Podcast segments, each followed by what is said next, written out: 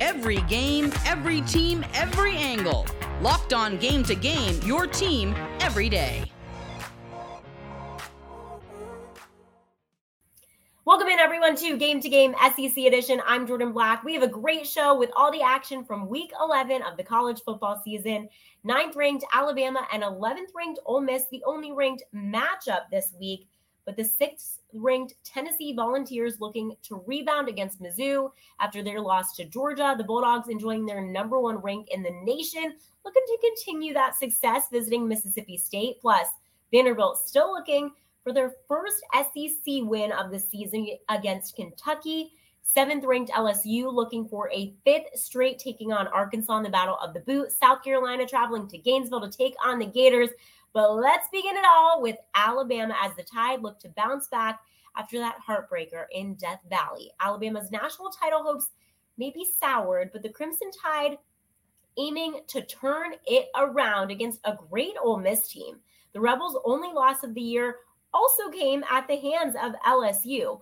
But Ole Miss rebounded last week in a 31 to 28 dub over Texas A&M. Both teams fighting in the SEC West behind LSU for a chance at the SEC title game. And with only a few weeks left, this may be the most crucial remaining game on both schedules. And here's Locked on Ole Miss host Stephen Willis with the Rebel recap.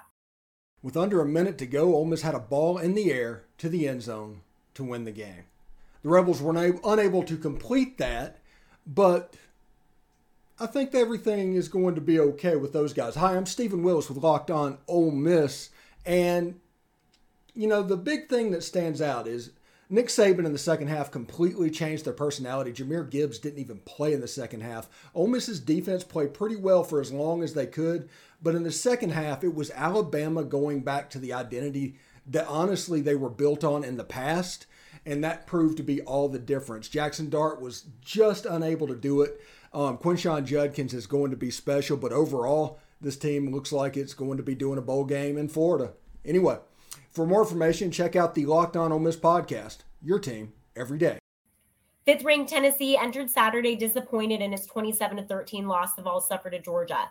Hendon Hooker didn't look like himself last week, throwing for 119 yards and one interception against the top ranked Bulldogs. Mizzou also coming off a loss to Kentucky and knew that it would be an uphill battle to stay in the game with one of the country's top teams and top team dominating.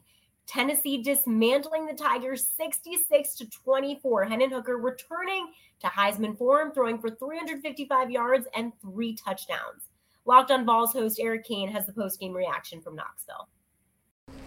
Well, Tennessee dominates Missouri 66 to 24. The final score, a program record 724 yards of total offense. The first time since 20, or 2007 that Tennessee has won nine games in the regular season. Tennessee left no doubts when trying to get some style points and continue its push towards the college football playoffs. 66 to 24, a win over Missouri. Uh, a win over Missouri with a defense that was number 11 in the country entering the day. Uh, Josh Heupel was throwing till the very end, albeit Joe Milton was in the football game at the end. But Dylan Sampson, a nice little emergence at the tailback position. And of course, Hendon Hooker, four total touchdowns on the day, throwing for 355 yards. It wasn't perfect all game defensively. It was a close ball game uh, in the third quarter, but Tennessee scored 38 unanswered to leave no doubt in a 66 24 win over Missouri. Check Locked On Vols all week long for continual coverage. Tennessee is 9 and 1 on the season and 5 and 1 in SEC play. Locked on Mizzou's John Miller has the Tigers side for us. After Missouri cut the Tennessee lead to 28 24, well, the game was all over. It seemed like Missouri had enough offense on the back of some explosive plays, but the Missouri defense, well, Tennessee found its advantage, and that was against the Missouri safeties in particular in the passing game. And, well, Missouri was forced to adjust to that, and that opened up the running game. Frankly, the Vols were just too much. It's as simple as that. So I'm John Miller with the Locked On Mizzou podcast. Check me out, lockedonmizzou.com, to find your links to YouTube, Odyssey, or wherever you get your podcasts. Missouri never quit, but they just weren't quite game enough here. Unfortunately, the Missouri defense couldn't quite match up with the Vols, obviously. So we'll have more for you on Monday right here, lockedonmizzou.com. Support us by supporting our sponsors with Fast Protect technology exclusively from SimpliSafe. 24 7 monitoring agents capture evidence to accurately verify a threat for faster police response. There's no safe like SimpliSafe. Visit simplisafe.com slash college to learn more. South Carolina in the swamp to take on the Gators. The Gamecocks sitting third in the SEC East and looking to stay the course as the season winds down. Saturday, facing a Florida team with an offense that is showing up as of late. If South Carolina was going to win this, they would first have to deal with Florida's run game, led by sophomore Montrell Johnson Jr., and find ways to score early and often to keep pace with the orange and blue. Locked on Gamecocks, Andrew Lyon breaks down the game from Columbia. Well, Gamecock fans, really not a whole lot to it with this reaction. Uh, South Carolina just flat out got manhandled by Florida today. No getting around it. This is Andrew Lyon of the Locked On Gamecocks podcast, checking in with all of you. If you can't hear, it's currently raining outside right now, and honestly, uh, this weather perfectly describes South Carolina's performance today. Dreary, gloomy, melancholy. I mean, about every adjective that you could throw out there, um, that's that's how they played today. Offensively, had nothing going. Marshawn Lloyd's absence clearly played a big role in this contest. The play calling, quite honestly, was very uninspiring at a lot of points in this game, and I'll dive into that more on my reaction show on Monday. And uh, defensively, this defense, the rush defense issues are real serious with this team. I, I don't know what it's going to take. I think, quite honestly, you might have to start looking at some of these backups, honestly, that haven't been playing as much this season because something's got to change. This rush defense, misfitting gaps, missing tackles. You can't do that against a team that's as talented as Florida. And that's why you lose a game like this 38 to 6. A blowout loss, a bad, bad loss to a first year coaching staff in Gainesville. So South Carolina's got a ton of introspection, self introspection. They're going to need to do this next week, to say the least. This is Andrew Lyon, the Locked On Gamecocks podcast, covering your South Carolina Gamecocks every day. Locked On Gator host Brandon Olson goes into Florida's efforts.